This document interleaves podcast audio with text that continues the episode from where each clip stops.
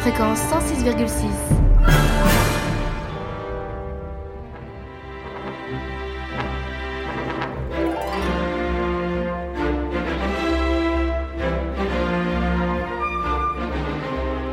« 14h-15h sur Radio Campus,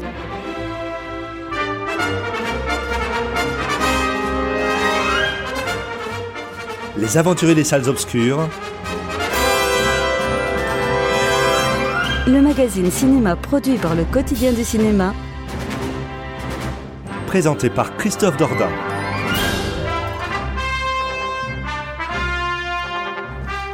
Bonjour à toutes et à tous. Merci une fois encore, une fois de plus, de nous faire l'amitié, de nous faire le grand plaisir de nous retrouver en ce samedi après-midi afin d'écouter une nouvelle édition de votre magazine consacré à l'actualité du cinéma, Les Aventures Salles Obscures, Christophe Dordain au micro et je suis très bien accompagné en cet après-midi.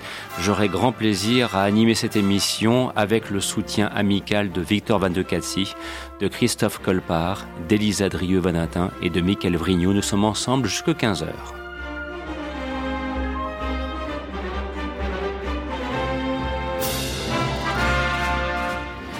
Et de vous annoncer un, sommaire très intéressant. Vraiment, les, films qui sont sortis cette semaine, euh, voilà, c'est un panorama cinématographique comme on les aime, car euh, l'éclectisme est au rendez-vous. Par exemple, il sera question de Midway, réalisé par Roland Emmerich, qui relate donc une des batailles majeures pendant la Seconde Guerre mondiale, la guerre du Pacifique en juin 1942. Nous évoquerons aussi la nouvelle réalisation de Costa Gavras, Adult in the Room, qui évoque, elle, cette réalisation, la crise qui s'est produite en Grèce, la crise financière qui s'est produite en Grèce et les moyens développés par l'Eurogroupe et par l'Union européenne pour sauver la Grèce du précipice. Ou bien encore, nous intéresserons à la nouvelle réalisation de Nicolas Bedos, qui s'appelle La Belle Époque, avec Daniel Auteuil, Guillaume Canet. Enfin voilà, vous voyez, il y a d'autres films qui vont arriver ensuite que je voulais ce soir découvrir. Vraiment, une semaine cinématographique comme, comme on les aime, où, voilà, où la variété est au rendez-vous.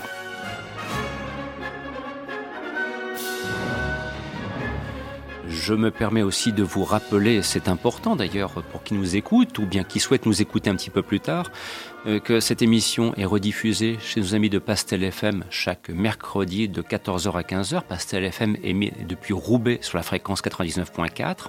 Mais ce programme, vous pourrez le réentendre si vous le souhaitez dès lundi à partir de 21h sur Radio WRS qui, elle, est une web radio qui émet dans la Sarthe.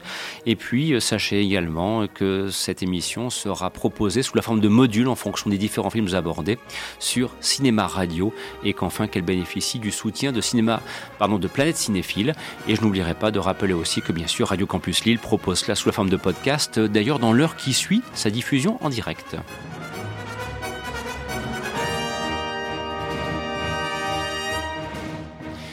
et de vous proposer en thème d'ouverture une partition composée pour le film Intelligence artificielle, une réalisation de Steven Spielberg. C'était il y a maintenant 20 ans que le film sortait sur les écrans, c'était en 99. Steven Spielberg, on, risque d'entendre parler très prochainement. Hein. Il a beaucoup de projets au feu. Il est notamment question d'une belle, très belle comédie musicale. Je veux croire que l'année 2020 sera quelque part Spielbergienne et nul ne s'en plaindra. Excellent après-midi à l'écoute de ce programme.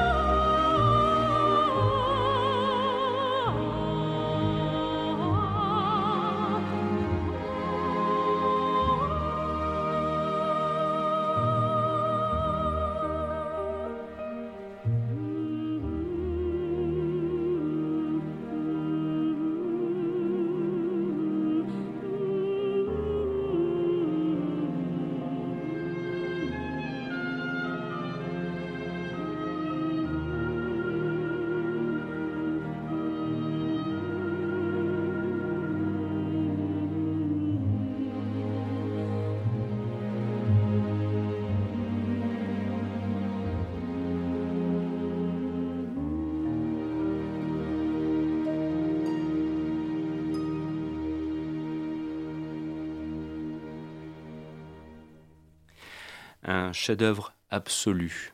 Oui, j'ose le dire, le croisement formidable entre Stanley Kubrick et Steven Spielberg pour ce film réalisé il y a maintenant 20 ans et dont la partition musicale était composée par John Williams. Alors peut-être entendrez-vous au loin quelques dénégations d'obscurs présentateurs de radio d'une émission qui s'appelle Flashback, mais enfin, que voulez-vous? Autour de la table, on ne peut pas toujours être d'accord. Allez, blague à part sur ce, parce que ça reste un petit peu entre nous, hein, bien évidemment. Je vous propose tout de suite d'aborder pour cette émission le premier film de ce panorama cinématographique de cette semaine. Tiens, ça s'appelle une chambre d'amis. Vu qu'on n'a plus d'amis, t'as qu'à dormir ici, si tant est qu'on soit amis. Tu veux plus qu'on dorme ensemble? Non, j'ai l'impression de vieillir plus vite quand je m'endors à côté de toi. Si vous deviez revivre une époque, vous choisiriez laquelle? La préhistoire. J'ai couché encore avec ma femme. Cher Monsieur Drummond, votre fils et moi serions très honorés de vous offrir la soirée de votre choix dans le cadre des Voyageurs du Temps. Quand vous dites que vous organisez des soirées sur mesure, hein, c'est pas seulement de la pub. Concernant l'époque, vous avez une idée? Le 16 mai 74. Ce jour-là, j'ai rencontré une personne que. que j'aimais beaucoup. Je dirais que vous êtes né à Grenoble, non? Et vous me connaissez très très très bien. Si vous saviez. Viens. Allez, viens. Laisse un peu la lumière. Et vous? Moi? Moi, je vous dois tout. Vous devez tout Tout. Quel euh, curieux pari que celui de Nicolas Bedos quand même, parce que moi, je- je- spontanément, je n'ai pas encore vu le film. Je vais vous écouter avec grand intérêt, d'ailleurs, euh, tout comme qui nous écoute en, en- en ce samedi après-midi. Euh, voilà, c'est un choix de scénario. On se dit, mais les Américains auraient pu le faire, celui-là. Quelque part, une espèce de retour dans le temps plus ou moins organisé. euh, un Daniel Auteuil qui souhaite retrouver quelque part ce qui fut jadis son amour de jeunesse et de se replonger dans les années 70 et plus précisément en mai 1974.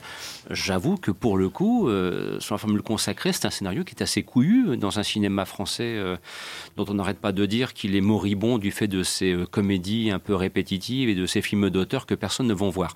J'ai fait ma petite séquence euh, acidité. Voilà, comme ça, c'est chose faite. Euh, Michael, qu'as-tu pensé du Nicolas Bedos, nouvelle version avec la, belle époque? Moi, je me suis dit la même chose en fait quand j'ai vu la bande-annonce du film. Euh, le film à la base, il a tout pour me plaire, hein, une sorte de. euh, je m'attendais à une sorte de Truman Show, voilà, ce genre de film où, euh, on a bâti pour quelqu'un un monde un peu parfait. Euh, et le film tient qu'à moitié ses promesses pour moi parce que. Euh, le, en fait, le personnage de Daniel Auteuil, il est, exceptionnel dans le film. Il, est formidable. De toute façon, c'est un, excellent acteur et il n'y a rien à dire là-dessus. L'idée de départ est vraiment très bonne. Mais moi, il y a, un gros problème euh, pour moi dans ce film. Euh, c'est que Nicolas Bedos, il a l'air plus attaché à, à la trame de son film qui suit en fait le réalisateur. Euh, ce qui est, si vous voulez, le, le- c'est une société qui voilà qui recrée pour les gens, mo- moyennant euh, beaucoup d'argent, euh, qui ils recréent en fait des époques de leur vie qui- qu'ils ont envie de revivre ou même qu'ils n'ont pas vécu. Les gens, s'ils ont envie, ils peuvent se retrouver à la Renaissance, ils peuvent se retrouver euh, pendant la Seconde Guerre mondiale. Et lui, en fait, c'est un peu le metteur en scène de tout ça. C'est Guillaume Canet. Guillaume Canet, Ouais, voilà, tout à fait. qui, qui est horripilant. Et euh, qui, qui est vraiment horripilant dans le film. Moi, de toute façon, clairement, Guillaume Canet me gonfle, et là encore plus, parce que euh, Nicolas Bedos a eu l'idée de faire de ce personnage son alter ego. Euh, de toute façon, euh, en interview, j'ai l'impression qu'il ne parle que de ça. Il mentionne jamais Daniel Auteuil, euh, en interview écrite, enfin, tous les passages télé, il ne le mentionne jamais. Il ne parle que de ça. En fait, ce qui l'intéresse, là, de, dedans, c'est, il il est clairement, il met en avant euh, son personnage d'alter ego, ou encore une fois, il se met en scène comme dans son film précédent et comme dans son autre film précédent. Il met en scène lui, voilà, ce qui se, c'est espèce de, de, de- connard magnifique euh, avec euh, avec sa, la, la relation tempétueuse avec sa nana qui est encore une fois jouée par Doria Tillier. Voilà, et ça, ça me dérange parce qu'on a une partie qui est, qui est réussie en fait dans ce film, qui est, qui est, qui est touchante, et ce à quoi on s'attendait. Il y en a une autre, moi, qui. donc, clairement, on se fout un peu, en fait. Elle est extraordinaire- extraordinairement banale, en fait. On suit juste un con. Voilà, on suit un con. Et qui, en plus, gâche les bonnes scènes du film, en fait. C'est-à-dire que, à chaque fois qu'il y a, quelque chose de bien, voilà, et on a une belle scène et tout.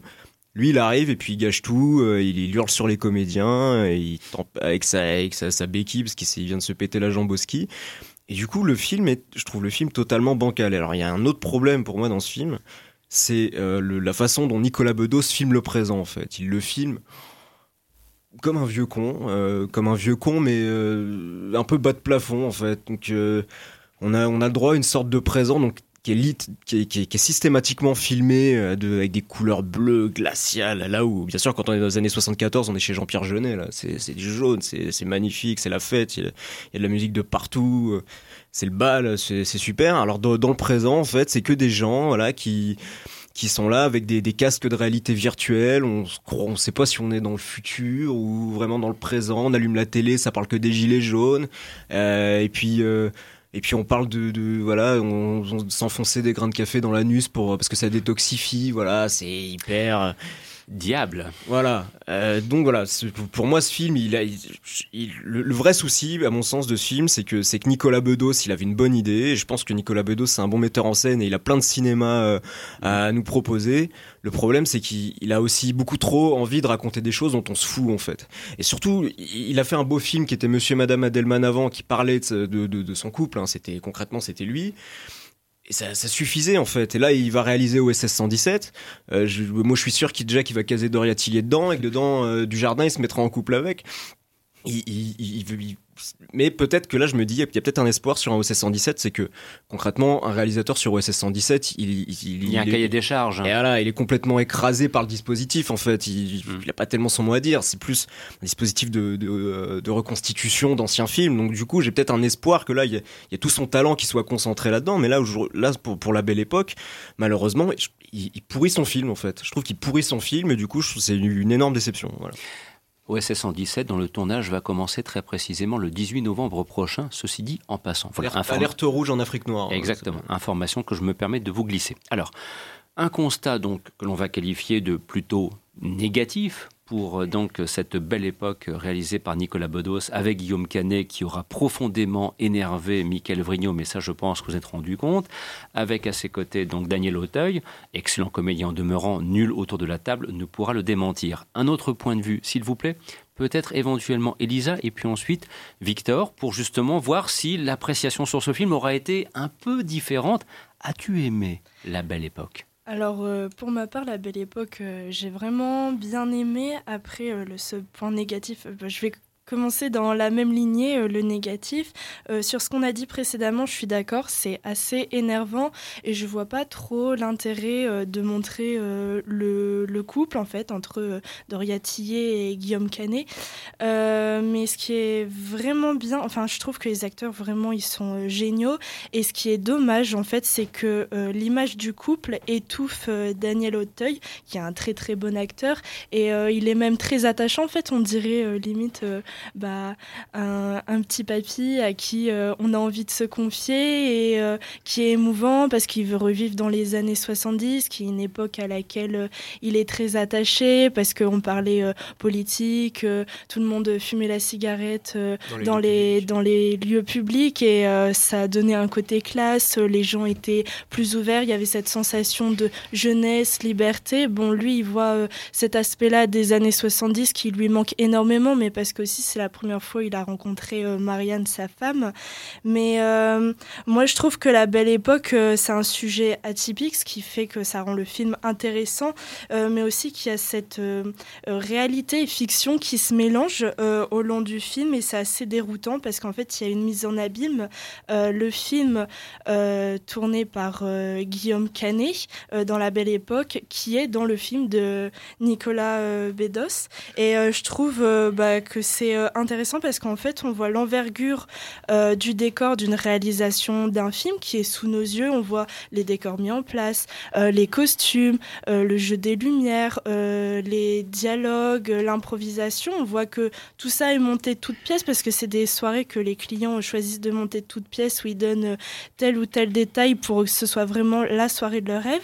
Et pourtant, bah, on y croit quand même, on se fait avoir comme les personnages. Et en fait, je trouve ça génial. Ça nous fait quand même réaliser qu'on est un peu les marionnettes des chefs cinéastes. et qu'on sera toujours à voir par la magie du cinéma, qu'on se laisse emporter comme Daniel Auteuil en fait. Victor, t'es-tu laissé aussi emporter ou bien est-ce que tu rejoins plutôt Michael dans un propos un peu plus négatif? Je vais, je vais rejoindre Michael en fait. Euh, moi, j'ai un, je suis sorti de la belle époque euh, très mitigé.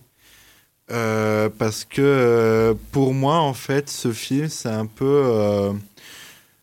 attention, ça va être le point nouvelle vague, mais ce que Truffaut a appelé le cinéma de qualité, en fait. C'est que Bedos, moi, ce que j'aime bien chez Bedos, c'est que c'est quelqu'un qui en veut en fait dans le cinéma français mm. et qui euh, et il déplore euh, tous ces artifices de technique et euh, ça se voit à l'image en fait les travelling pets de partout on va multiplier les gros plans enfin on va jouer beaucoup sur les décors sur la musique on voit vraiment qu'il veut faire son gros film sentimental propre mais le souci c'est euh, il n'a. On, voit ça et on se dit oui et alors en fait? C'est que le, effectivement, comme Michael l'a dit, il y a un bon concept euh, qui aurait pu être, euh, qui est traité en fait que partiellement à l'écran en fait il y a avec un concept pareil et avec son ambition de cinéaste il aurait vraiment pu se lâcher il y a quelques petites scènes voilà alors on voit Daniel Auteuil qui donne une baffe à un, un mec déguisant Hitler, par exemple. Il y a plein de petites pastilles comme ça où ça aurait pu euh, euh, pousser le concept jusqu'au bout. Mais euh, au lieu de ça, on a le droit à vraiment, ben, tu l'as dit. Le, film a l'air fauché, quoi. Enfin, moi, je trouve que le, je trouve que c'est un film qui a, probablement pas les, les, moyens de ses ambitions. Je trouve que, enfin, il y a concrètement, il y a trois décors dans ce film et et, le film a vraiment l'air fauché, quoi. Justement, moi je pensais qu'il allait être très loin dans ce truc-là. Au final, et on s'en tient à un mec en Hitler, un mec avec Hemingway et les années 70, quoi. Donc, euh, et, mais, voilà, c'est que c'est justement ça. Il, on, le, le concept n'est vraiment pas tiré jusqu'au bout. Et tout ça, pourquoi? Vraiment pour une romance dont moi je m'en foutais parce que j'avais aucune empathie euh, pour les personnages, hormis peut-être Daniel Auteuil qui est exceptionnel, mais vraiment, faut l'écriture des personnages féminins euh, par Bedos, c'est vraiment une tannée euh, à regarder. le personnage de Fanny Ardant, c'est enfin, c'est vraiment une horreur. Et surtout, c'est quelqu'un qui, qui montre sa, ses capacités techniques de cinéma, mais qui montre aussi qu'il il, il va faire la même chose avec son propos et qui va le crier, mais à H24, on n'en peut plus. Faut, faut vraiment voir euh, la, première demi-heure du film où on est justement dans le présent et euh, vraiment c'est tous les personnages qui euh, Enfin, c'est surtout Daniel Auteuil qui va crier sur Fernandin en mode euh, Quoi? Mais pourquoi tu vas sur Netflix? Mais c'est pas bien d'aller sur Netflix. Ah, et pourquoi tu utilises ton casque de réalité virtuelle? Mais c'est pas bien les casques de réalité virtuelle.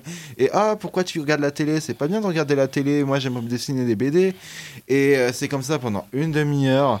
Et ça s'évapore pour au final raconter une bleuette. Excuse-moi Victor, mais que veut-il dire à ce moment-là? C'est pas bien de regarder Netflix, c'est pas bien un casque virtuel, c'est pas bien la télévision. C'était mieux avant. C'était mieux avant. C'était mieux avant qu'il tente de. Ça fait un peu ringard, non? Bah, En fait, il tente de de dissimuler ça par une espèce de fausse morale qui est de dire. Euh, bah, en gros, ce que fait Daniel Auteuil euh, dans le film, à se réfugier dans ce monde, c'est peut-être pas bien pour autant, mais en tout cas, comme Michael l'a dit, il glamorise vachement, euh, il glamorise vachement ça, et vraiment le présent vu par Nicolas Bedos. Alors moi, je veux bien hein, qu'on se moque, euh, qu'on se moque de la technologie euh, notre époque et des, dérives que ça peut avoir.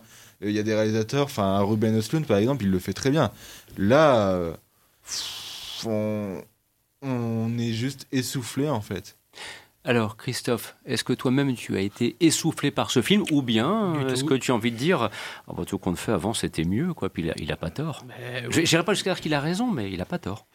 Ouais, moi j'aime beaucoup le film. Je... Bon, c'est vrai que Nicolas Bedos a tendance à, à faire euh, vraiment. Euh, beaucoup autour des acteurs. hein. Ça parle énormément de, de la mise en scène, ça parle énormément des, acteurs. C'est vrai que chaque plan où Dora, où Dora Tillier est à l'écran, c'est, euh, il est, euh, il filme d'une manière. euh, elle est presque, presque une icône des années 70. hein. C'est, euh, c'est presque les grandes actrices de l'époque. hein. Il filme de manière absolument. On voit vraiment qu'il est euh, limite obsédé par elle. hein. C'est, euh, c'est... Après, c'est vrai que Guillaume Canet est un peu. comme, comme, comme toujours depuis 10 ans en fait, il fait toujours la même chose, c'est-à-dire qu'il Mais en même, il gueule, mais en il même il temps, gueule je- avec sa voix rauque là, et, euh, euh, euh, euh, et toujours, il fait, il fait Mais en toujours même ça temps, justement, le films. personnage, de, le personnage de Canet est tellement proche du personnage de Nicolas Bedos. Moi, ça m'a- ça m'amuse de le voir comme ça parce que ça a un côté très. Euh, Quand, tu le vois, quand tu le vois, par exemple, euh, l'en- engueuler de Ratillier, tu as l'impression de voir un mélange de Nicolas Bedos et de Jean-Pierre Mocky. euh, euh, qui, y a- non, non, mais tu vas pas commencer à pleurer. T'as pas bientôt fini. Elle l'envoie, elle l'envoie, elle l'envoie chier. Et puis après, ça- il va la voir dans sa loge, lui dire Ah, je suis désolé, mais c'est euh, c'est parce que je veux que tout soit parfait. Euh, C'est vraiment, t'as as vraiment envie de le baffer. À chaque fois que tu le vois, t'as as envie de le baffer. T'as envie de le baffer, c'est la tête, c'est la tête à claque du film. Après, Auteuil joue magnifiquement bien, il y a pas à dire, c'est un grand acteur. Moi, je le trouve exceptionnel dedans. C'est, euh, puis c'est vrai qu'il y a tout, il y a tout Nicolas Bedos dedans. hein. C'est déjà, il y en avait pas mal dans Monsieur et Madame Madelmans, mais là, c'est, c'est vrai qu'il y a beaucoup de, il y a beaucoup de similitudes avec, euh, avec euh, son humour, sa façon de penser, tout ça. Mais en plus, euh, bon, bah, moi, le côté nostalgique ne peut que me, me plaire. hein. C'est- Ah, là, c'est de- la nostalgie en, en carton-pâte. Ouais, que c'est vrai qu'il y a quelques- Flashback n'est pas loin, c'est pour ça. Il y a, il y a quelques, c'est vrai qu'il y a quelques défauts. C'est vrai que c'est vrai que ça fait un peu un peu carton pâte, mais euh, bon, en plus années 74, qu'est-ce que tu veux que je, hein, je peux rien. hein hein. Rappelle-moi alors la date très précisément. Il est enfin il se replonge dans un dans un passé. C'est le 16 mai 1974. C'est ça. Un 16 mai. Que faisais-je un 16 mai 1974 Ça tombe, je vais regarder la, la une est à vous sur euh, la première chaîne de l'ORTF à l'époque. Voilà, ceci dit en passant. Mais oui, moi j'ai j'ai trouvé que c'était euh, franchement les acteurs se débrouillent tous bien. Je- franchement. euh, Ah, Pierre Arditi. Pierre Arditi, ah bah, toutes les scènes, toutes les scènes où. Pierre Ouais. Arditi est là, c'est juste un régal. Ça, il est exceptionnel, il est, euh, il est d'une justesse incroyable. Dora Tillier, euh, je trouve qu'elle est très très bien dans le rôle. Franchement, moi, le film m'a beaucoup plu. Pour moi, ça sera même peut-être, euh, je pense qu'il sera dans mon top 10 de l'année. Bien, bien. Alors, euh, peut-être un petit mot de conclusion. Je ne sais pas si, Lisa, tu souhaites ajouter une dernière petite note et puis après nous Euh, basculerons je- vers euh, la danse. Bah, juste sur l'aspect, euh, on n'arrête pas de dire tout à l'heure euh, que le film en fait est un peu en carton par rapport euh, au décor, si je me trompe pas. Euh, mais en fait, je pense. Factice, voilà. Voilà. Mais euh, je pense que c'est fait exprès aussi parce qu'on voit quand euh, Daniel Auteuil arrive sur le plateau pour sa soirée, euh, les années 70. euh, par exemple, il arrive dans la rue, euh, il y a une voiture qui klaxonne et là, il voit qu'en fait, le mur en briques, bah, il y a une feuille qui dépasse, du coup, il soulève et en fait, il voit que c'est un mur et c'est pas des fausses briques. Enfin, ce, ce genre de choses et je pense que c'est fait exprès. Ou par exemple, il lève les yeux au plafond parce qu'il pense que ça va être un vrai plafond et puis en fait, il voit que c'est des, des éclairages et que c'est du faux et là, il se dit ah ah, en fait, tout ça c'est du faux et il faut pas que je me dise que c'est la réalité, même si je suis émerveillée devant c'est ça, ça. c'est qu'il n'y a, jamais d'immersion en fait dans ce. C'est un curieux film quand même. on- comme on, vous est toujours, racontez. on, on nous rappelle toujours que c'est que, que, que tout est faux en fait dans ce Bah, film. bah, c'est curieux parce que moi, je, je, je- alors, je sais pas pourquoi. Je, tu, tu faisais la référence euh, au film, euh, comment dirais-je, Truman de- Show. de, de Truman Show avec Jim Carrey, film de Peter Weir.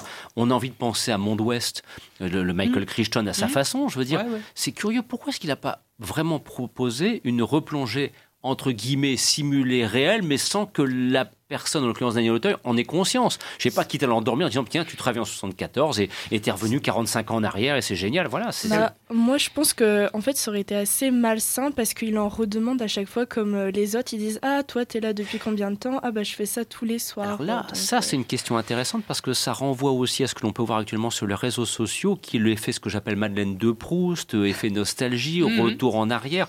J'y participe moi-même à ma façon, mais avec peut-être la limite de se dire bon, il faut quand même pas exagérer. Dans les années 70, euh, il n'y avait pas que du positif. hein, je veux Mm, dire, bah euh, si on regarde un petit peu dans le détail, euh, bah, il y avait un choc fin- pétrolier, il y avait du chômage de masse et ainsi de suite, Mm. et ça rigolait pas au Moyen-Orient. Bref, je vous la fais courte. Donc c'est ça qui me, voilà, c'est un film qui me laisse une impression un petit peu bizarre, quoi. Voilà, c'est curieux comme film. Non, mais t'as pas tort, mais euh, de toute façon, Fanny Ardant, à la fin du film, elle le dit, que tout n'était pas parfait dans les années 70.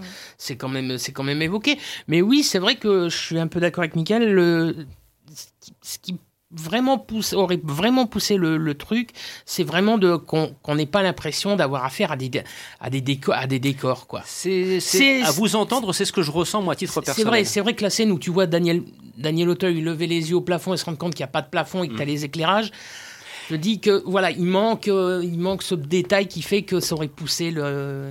Tourné par un Américain, pardon Victor, tourné par un Américain, ah je pense qu'ils auraient poussé la logique ah jusqu'au bout de se dire on, lui, on le replonge dans le passé, on n'a pas conscience. Victor. Justement, je pense que ça, euh, ça ce, truc-là, justement, je pense que c'est fait exprès, justement. C'est pas. Alors, moi, évidemment, ils auraient. Moi, j'aurais adoré qu'ils poussent ce concept jusqu'au bout. Peut-être pas dans un point de vue de science-fiction, vraiment comme vous citez, mm. Monde Ouest, Truman Show, tout ça. Déjà que moi, j'ai un peu horreur du Truman Show, c'est à titre personnel.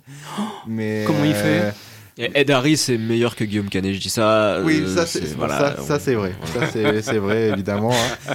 Mais euh, parce que justement le le la, morale pour le personnage de Daniel Auteuil va être justement de se rendre compte que bah, qu'il devrait, devrait plutôt conserver ses souvenirs et aller de l'avant. Et le film ne le le sens ces reconstitutions que ces personnages vivent sont là juste comme des instants de récréation, plus ou moins. Mhm. Des, des, des, récréations ultra chères, euh, mais, qui vont, mais on voit dans le film que ça amène Auteuil à aller euh, vers l'avant pour pouvoir profiter de ça. Il y a, il y a parfois certains magasins ou certaines, euh, certains commerces qui proposent un petit peu ça, ce côté on replonge dans le passé l'espace de prendre un verre, de boire un coup, on se retrouve dans une ambiance un petit peu à l'ancienne, entre guillemets. C'est des concepts qui commencent à se développer. On va y arriver. On va y arriver. on y arrive tout, doucement. Tout doucement Aujourd'hui, les, les, les, les, gens qui ont, 15 ans, ils regardent Stranger Things euh, comme, enfin, parce que pour eux, c'est les années 80, quoi, en fait. on est en plein dedans. Hein. C'est, c'est, dommage. Moi, pour vous résumer, j'ai l'impression d'un film qui n'est pas allé jusqu'au bout d'une certaine démarche, qui n'a pas été suffisamment jusqu'au boutiste, et qui, pour le coup, peut-être aurait été beaucoup plus efficace s'il l'avait été. ça, c'est typiquement français que parfois ne pas oser aller trop loin, de s'arrêter un petit peu en cours de route. C'est, pas, bah c'est un sentiment que j'ai en vous résumant et en vous écoutant. vraiment pour conclure, je pense que je pense qu'en fait Bedos, avec les moyens qu'il avait, il aurait pu aller plus loin. Et mm. il doit carrément aller plus loin, Bedos. Il y a pas de c'est pas une, vraiment pas une question de budget ou quoi. Pour le problème, c'est vraiment son scénario où il préfère s'embourber sur euh, la réflexion métaphysique ultra balaude avec Guillaume Canet dont on se fout. Euh, sa romance avec Doria Tillier, mais on s'en contrefou. C'est c'est le film dure deux heures et ça aurait, euh, il aurait pu enlever c'est une demi-heure, une heure de Guillaume Canet qui, qui engueule tout le monde et euh, pousser son délire jusqu'au bout. Puisqu'en plus, je suppose que c'est tourné dans un studio aussi, donc euh, il aurait carrément pu utiliser son studio pour faire autre chose. Bien, à vous maintenant de juger sur pièce, mais je pense que vous êtes d'accord avec moi pour dire que c'est quand même, entre guillemets, le film intéressant de la semaine. Voilà, hein, c'est un, un, film qui mérite intérêt. Je veux dire, maintenant, à qui nous écoute de se faire tout simplement son propre point de vue. Hein. C'est tellement plus intéressant que 90% de la production française. C'est peut-être ça aussi qu'il faut euh, souligner quelque part. Sur ce, nous allons nous retrouver dans quelques instants pour nous plonger dans la Seconde Guerre mondiale et aller faire un petit tour du côté de Midway. Ensuite, nous irons danser en Géorgie et puis après, on fera un petit détour en Grèce pour parler de quelques questions économiques. À tout de suite. 14h-15h sur Radio Campus.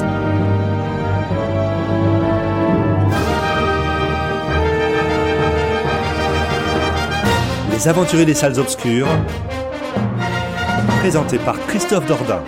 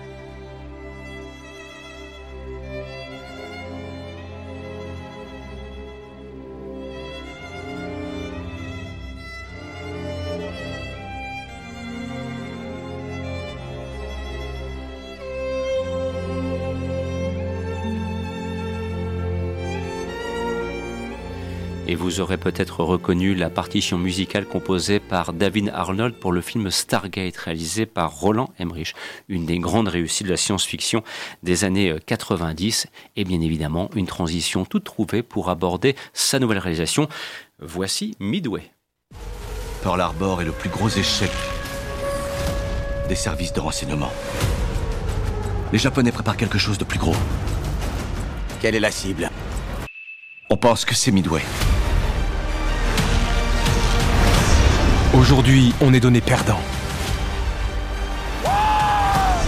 Mais on va prouver qu'on vaut mieux que ça.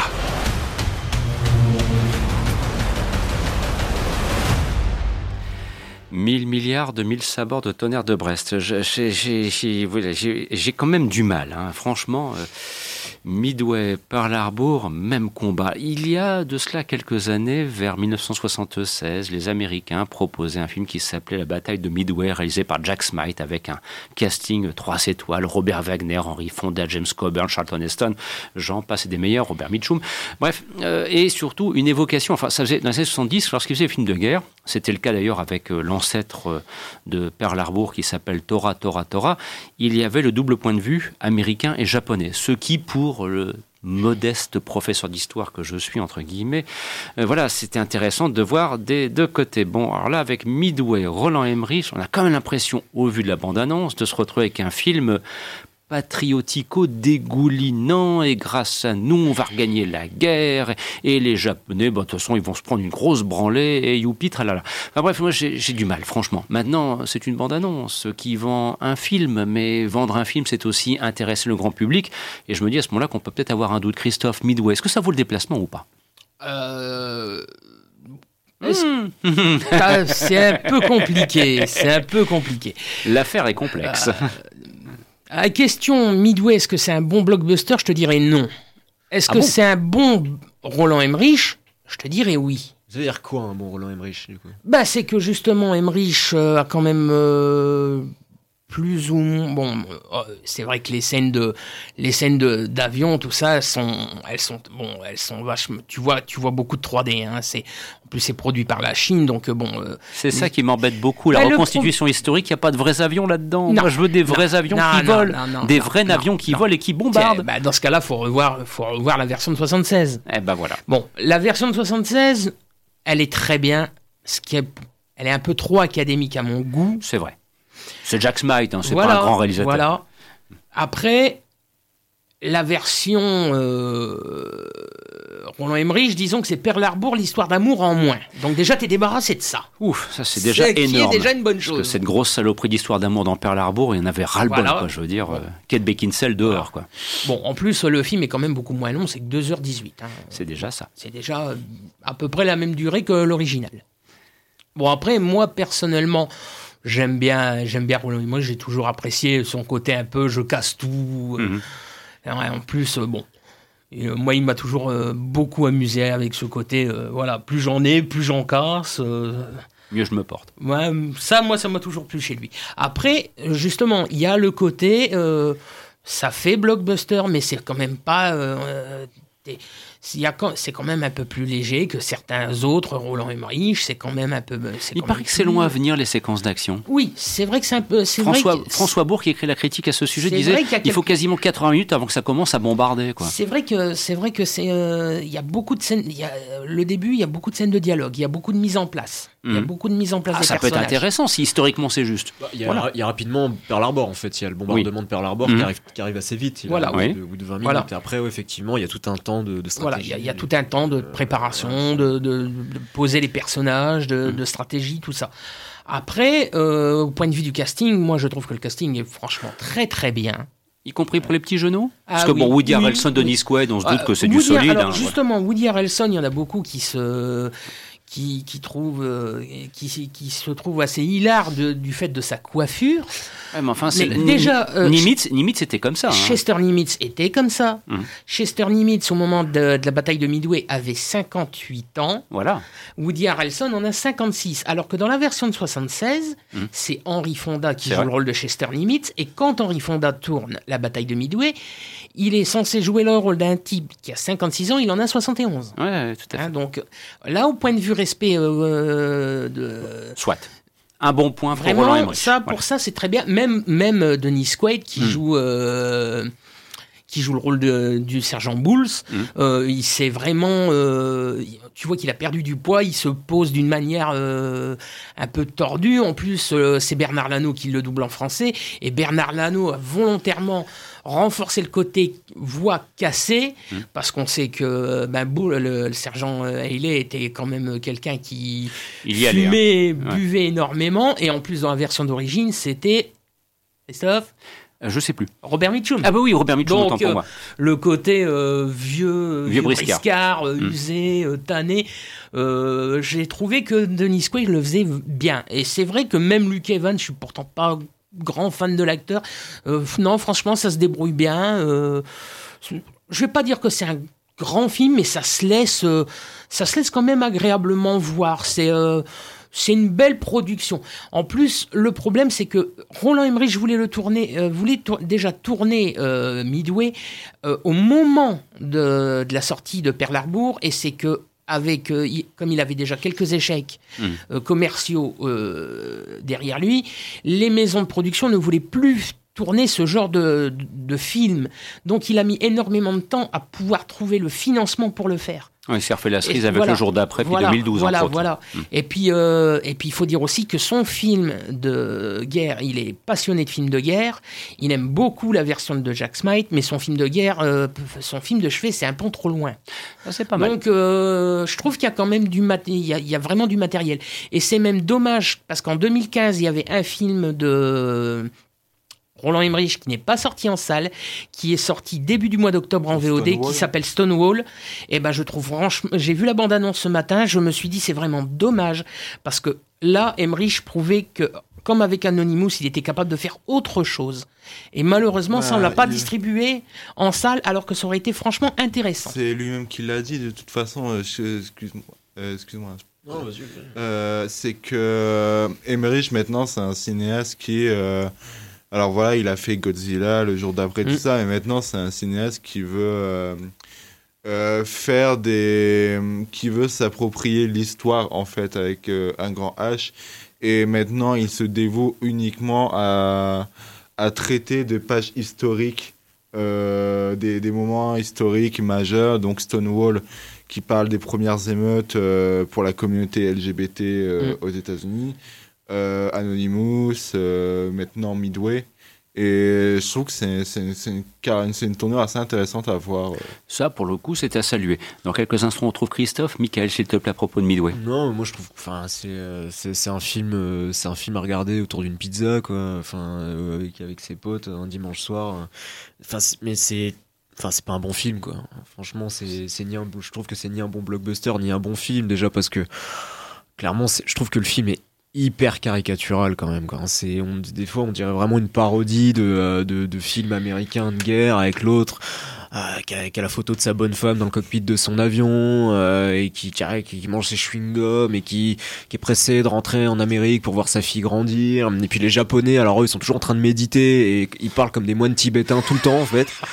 Alors eux, tout le temps, c'est on a, on a réveillé un géant endormi, machin truc. Enfin, Ça, ça, Toshiro Mifune le faisait déjà dans le, dans l'original de sûr. la, la bataille de Midway. hein. Bien sûr. Ouais, non, mais c'est- enfin voilà, c'est c'est c'est c'est- et puis c'est hyper caricatural, mais bon. Et puis ouais non, par contre il y a un autre problème, c'est le c'est c'est à l'image quoi, parce que franchement ça il y a de la 3D mais partout, partout, partout. Même l'eau, c'est pas de la vraie eau quoi. Et quand quand, quand ils regardent dans le, enfin, je veux dire. Euh, je veux bien que, que pour des raisons de budget, le, le- le- la 3D, ça permet de, de tourner des trucs qui seraient impossibles à tourner, voilà.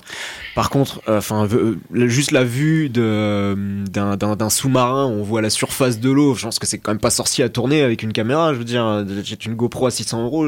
Non, là c'est de l'eau en 3D, mais mal faite. C'est de, de l'eau, on dirait, on dirait de la gelée le truc. Mhm. Enfin, euh, c'est C'est c'est agaçant parce que quand on revoit, j'y reviens, Tora, Tora, Tora de Richard Fletcher, c'est des vrais avions qui cassent. Et puis ils Mmh. envoient des avions qui vont percuter de vrais avions. Puis on voit les cascadeurs qui coulent comme des fous parce qu'ils risquent leur peau. Mais c'est des vraies explosions, des vraies. Moi, c'est ça que j'ai envie de voir sur grand écran. Enfin, je suis désolé, j'étais marqué par ça.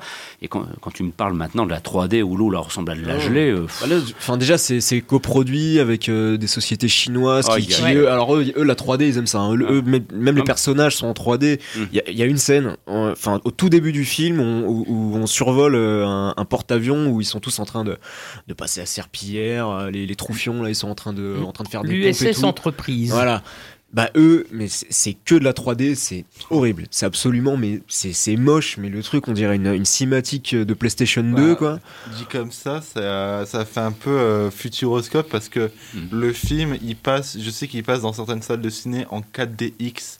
Ouais, ouais, il y a un petit peu de ça. euh, Un petit peu de ça. Alors, par, par contre, ah oui, il y a une dernière chose quand même, c'est que je trouve qu'il y, a- il y a quand même un bon truc dans le film, et ça, bon, peu importe si, euh, si c'est, il y a beaucoup trop d'effets numériques. Euh, et je trouve que le, le- les, les scènes, les scènes de bataille aérienne sont vraiment bonnes quand à ça tel à, à montrer le, le, le côté suicidaire des mecs en fait. Mhm. C'est-à-dire que les, les mecs systématiquement font des piquets en fait, foncent dans le tas. Que ça a été vrai ou pas vrai, je sais pas, mais dans, dans tous les cas, les, les, les gars, chaque, euh, chaque vol est leur, euh, potentiellement leur dernier et ils y vont gaiement quoi il y a, y a- il y a une espèce de un truc un peu un peu hystérique que je trouve que je trouve hyper que je- ça ça marche ça fonctionne vraiment Christophe, un mot de conclusion et après on retrouve Elisa pour la suite du programme. Un petit détail, euh, en VF, euh, je reproche un peu à Métropolitane la qualité de ses sous-titres pour les passages euh, japonais. Euh, en langue japonaise parce qu'ils sont de très petite taille, ils sont assez euh, difficilement lisibles. Et euh, petite info, Roland Emmerich reviendra à ses premières amours que sont la science-fiction en 2021 avec un film qui s'appelle Moonwall. À suivre donc. Sur ce, nous retrouvons donc Elisa parce qu'il y a aussi d'autres films qui sont sortis dans les salles et notamment Place des Victoires, la réalisation de Yann Guiuzwick, si je prononce bien son nom, avec notamment Guillaume de Tonquédec et Richard Boringer dans les rôles principaux. Bon, très concrètement, ce film Place des Victoires, c'est une rencontre improbable entre Bruno, qui est un quadragénaire, euh, marginalisé, euh, touché par euh, des déboires qui sont à la fois professionnels et familiaux, et puis qui va rencontrer euh, Gadjik, si je prononce bien là aussi, un petit garçon qu'il trouve dans la rue, qui est un espiègle, qui est un chapardeur. Bref, voilà, on va se retrouver avec une belle rencontre où il y a beaucoup de malice, beaucoup de poésie, et je veux croire que ce film t'a plu, Elisa. Euh, alors en fait, Plus ou moins euh, non, pas du tout. Ah bon il m'a pas du tout. Ah, j'aurais cru. Et bah non, parce que alors je suis assez sensible, surtout euh, quand je vois un film. Du coup, je me suis dit, dans les premières minutes, j'ai eu l'espoir que ça allait être un film qui allait toucher un sujet sensible, les personnes démunisées, à la rue, que grâce à cette rencontre avec Gadjik, Bruno, il allait être plus sensibilisé par rapport à ces personnes, parce qu'en fait, il se fait voler son portable par Gadjik et sa famille. Et en fait, euh, il suit Gadjik ju- jusqu'à son habitat et il se rend compte, en fait, il y a ce face-à-face qui laisse un silence de mort clairement, euh, qui fait rendre compte à Bruno que, en fait, il s'est dit mince, euh, j'ai volé l'argent de Gadjik parce que il m'a volé mon téléphone, donc voilà, en contrepartie. Et en fait, il sent très très mal parce qu'il voit que c'est des personnes qui sont clairement à la rue. Donc là, on se dit ah peut-être que ça va faire réagir Bruno, peut-être que il va trouver un moyen d'aider ces personnes démunisées, euh, même euh, aller, je sais pas, euh, très loin en voulant créer une association parce que il a perdu son emploi, il a plus la garde de ses enfants, il est séparé de sa femme, donc on se dit peut-être, je sais pas, c'est un film, tout peut arriver, et en fait, même pas, c'est juste, alors c'est comédie française, mais c'est même pas drôle, et certes, c'est émouvant parce qu'on voit Bruno qui recueille Gadjik chez lui parce qu'ils deviennent amis et veut récupérer son téléphone et puis en fait euh, il s'attache à lui et puis euh, Gadjik euh, essaie de lui faire remonter la pente et Bruno voit en Gadjik ses enfants qu'il ne peut pas voir. Donc certes ça c'est émouvant mais en fait ce que je trouve hallucinant c'est qu'il n'y a pas de but. On sait pas où ça mène. C'est pas drôle. Il y a en fait Bruno il va même pas aider Gadjik. Enfin je je sais pas ce qu'il faut en penser de ce film parce que franchement. Euh... À, à, te résumer, un bon point de départ initial, mais il n'y a pas un but final clairement non, annoncé qui fait qu'on ne sait pas où le film va. Il n'y a même quoi. pas de, de vraie fin en fait. Euh, j'ai fait mais qu'est-ce que c'est que ce film? En plus, les critiques, bon, euh, j'étais un peu réticente à l'idée euh, de voir ce film et j'ai quand même laissé une petite chance pour ce film-là et en fait. Bah non, en plus, le protagoniste, heureusement qu'il y a Gadget, j'ai envie de dire, Mhm. euh, parce que le protagoniste euh, Bruno, euh, il est vraiment énervant. Alors, certes, c'est peut-être le but, euh, et on se dit, du coup, ah, ce personnage est comme ça, il est vraiment. Bah, c'est un merdeux, désolé pour le terme, mais euh, voilà, on a envie de le frapper, et du coup, bah, il joue bien son rôle, l'acteur, mais sauf que, en fait, ça mène à rien, ça. Il n'y a même pas de retournement de situation, on se dit, ah, bah, Bruno est comme ça, donc. euh, euh, ça va se retourner contre lui. Il va peut-être même être à la place de Gadget à la rue parce qu'il veut pas payer son loyer, parce qu'il a plus d'emploi.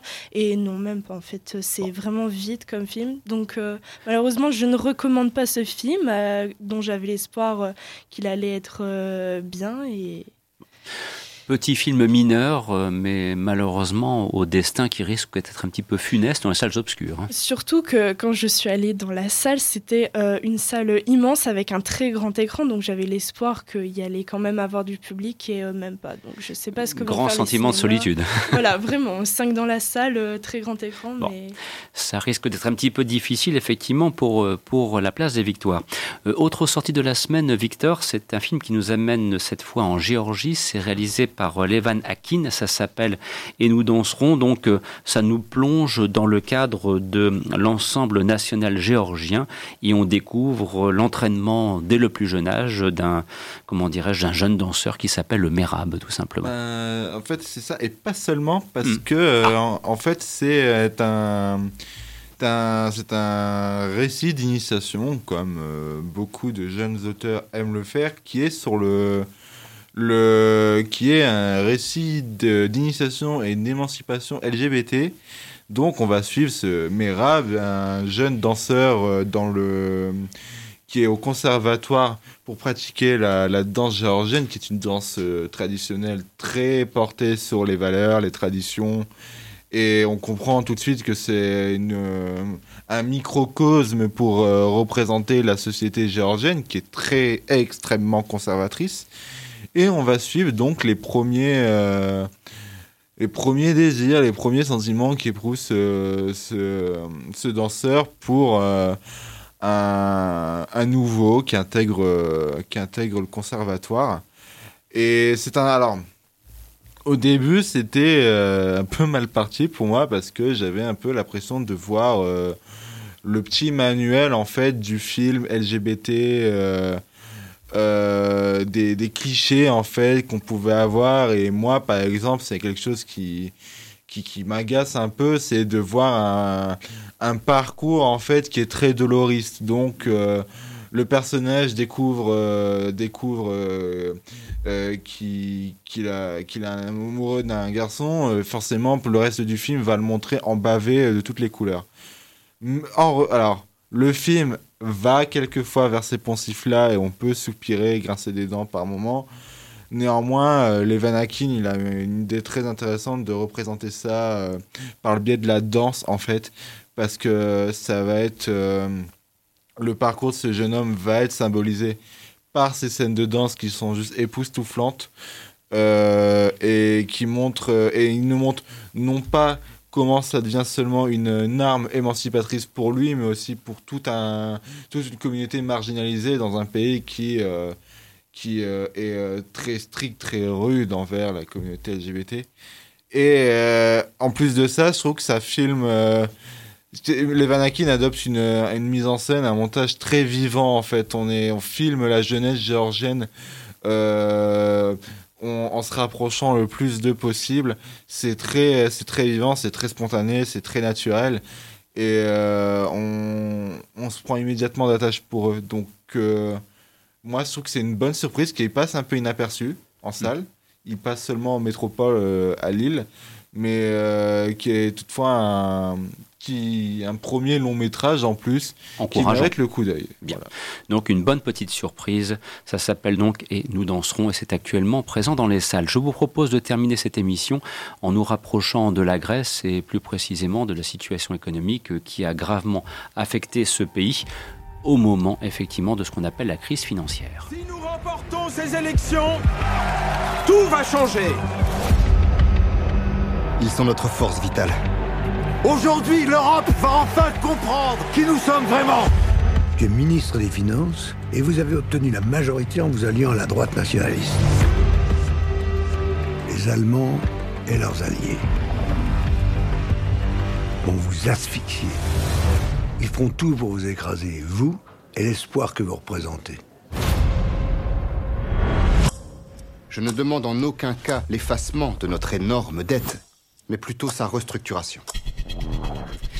Alors, vous l'aurez compris, il s'agit d'évoquer ici la crise financière qui a touché la Grèce il y a quelques années de cela, les interventions de ce qu'on appelle l'Eurogroupe afin d'apporter le soutien financier nécessaire, mais sous condition pour permettre effectivement à ce pays de se redresser économiquement, ce qui sous-entend l'adoption de mesures qui relèvent d'un néolibéralisme foudroyant, euh, par exemple réduction des dépenses publiques, et on voit à ce moment-là qui est directement visé. Et Costa Gavras, qui est de retour et qui s'y connaît en matière de films politiques, donc euh, nous revient avec Adults in the Room, puisque c'est le titre, avec euh, cette présentation de cette crise financière sous la forme quasiment d'un thriller politique. hein. On peut le voir un petit peu comme ça, Victor. Oui, euh, tout à fait. Moi, je suis sorti de, Alice in the Room totalement glacé par, euh, par ce que j'ai vu pendant deux heures, parce qu'il n'y a aucun temps mort en fait. Moi, ça m'a rappelé un autre film sorti en début d'année qui était El Reno, où euh, cette fois on filmait, euh, on filmait euh, non pas euh, un homme qui voulait sauver son pays, mais un homme politique qui voulait tout simplement sauver son cul euh, à cause d'un parce qu'il a fait commis quelques magouilles. Mais on est toujours dans cette optique où on filme à portrait d'homme à taille humaine juste un homme qui va affronter tout un groupe en fait toute une entité malheureux- qui va être cette fois-ci beaucoup plus forte que lui et euh, donc là on suit donc le parcours politique de euh, Syriza donc euh, Alexis Tsipras et euh, Yanis Varoufakis. Exactement, Varoufakis. Et, et, euh, on suit le parcours donc de Varoufakis pour tenter de mener tout simplement, euh, de faire accepter des réformes qui mèneraient à bien, qui seraient à la fois utiles pour l'Europe et qui seraient utiles pour le peuple grec qui l'a élu parce que euh, ils sont en pleine austérité et ils incarnent l'espoir. Euh, évidemment, ce ne sera, clairement pas chose facile, ce sera même une chose impossible. Et euh, c'est les Ga- Gavras va filmer ça par des essentiellement des scènes de réunion en fait, les scènes de l'Eurogroupe qui qui sont juste impitoyables en fait. Nous, euh, on aimerait bien évidemment que d'un claquement de doigts les propositions d'un tel pays pour sortir pour aider son peuple soit acceptées en cas- non. Mais non, on voit vraiment les représentants, de- les autres représentants de l'Eurogroupe qui sont juste vraiment bouffés par un orgueil euh, assez terrible, euh, qui euh, rejettent immédiatement la faute au peuple grec, euh, alors sans, sans réellement euh, approfondir leurs pensées. Et euh, il n'a il y a vraiment quelque chose de d'assez sidérant. C'est et euh, il va pas. Gavras va, va être sans pitié avec euh, Qui est d'origine grecque, il faut le ouais, rappeler pour qu'il voilà. ne le saurait pas. hein. Il va être vraiment sans pitié pour euh, l'Union européenne, l'Eurogroupe. Euh, avec la, la France prend vraiment, Ah bon, on a prend pris pour notre vraiment cher. hein. Enfin, il y a- on- il faut savoir qu'il y a, on voit des représentations à l'écran de Michel Sapin et Emmanuel Macron. Euh, il n'y va pas de main morte pour les, représenter euh, à l'écran. Et euh, c'est une course contre la montre en fait qui ne va vers nulle part et c'est ça qui te laisse vraiment un sentiment de frustration en fait. Un grand film politique, en tout cas, là je pense que nous sommes bien d'accord pour le dire. Et euh, dans le contexte actuel, euh, un film vraiment remarquable et à voir de toute urgence. Voilà, c'est si on peut se permettre ce, bon concert dans les salles obscures. Nous arrivons quasiment au terme de l'émission et de solliciter pour une dernière minute Christophe pour nous annoncer ce qui va arriver qui concerne Flashback, car l'actualité Flashback, le podcast où cette émission l'on prend son temps, n'est-ce pas? Il y a beaucoup de choses qui arrivent entre novembre et décembre. Oui, il y aura la saga Terminator qui va arriver. Il va avoir un module sur un des grands films de la carrière d'Alain Delon, qui est mort d'un pourri d'un grand réalisateur que j'aime beaucoup, qui est Georges Lautner. Alain Delon qui a fêté ses 84 ans hier, ceci dit en passant. Exactement. Et euh, il y aura après euh, le 20 décembre, il y aura le direct euh, où là on vous réserve une petite surprise Mhm. pour Noël.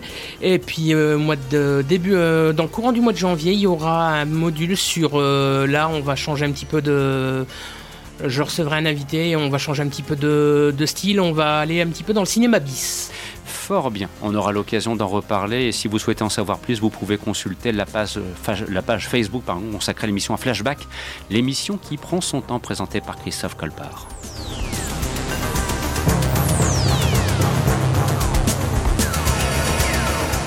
Ainsi s'achève Les Aventures Salles Obscures, une émission produite par le site internet lequotidienducinéma.com. Présentation Christophe Dordain. Un grand merci à Victor Bandecatsi, Christophe Colpart, Elisa Drieux-Bonatin et Michael Vrignot dans quelques instants à partir de 15h. Suite des programmes et nous aurons grand plaisir à vous retrouver dès la semaine prochaine pour de nouvelles aventures radiophoniques. D'ici là, n'hésitez pas à nous lire www.lequotidienducinéma.com. Il y a beaucoup de bonnes choses dont il faut profiter. Puis aussi des concours, tiens. Si jamais Cartouche, Philippe de Broca, Belmondo, ça vous dit, les DVD, c'est sur le quotidien du cinéma.com que vous pouvez les gagner. Voilà, je le dis comme ça en passant. Excellent week-end à vous tous, la semaine prochaine, au revoir.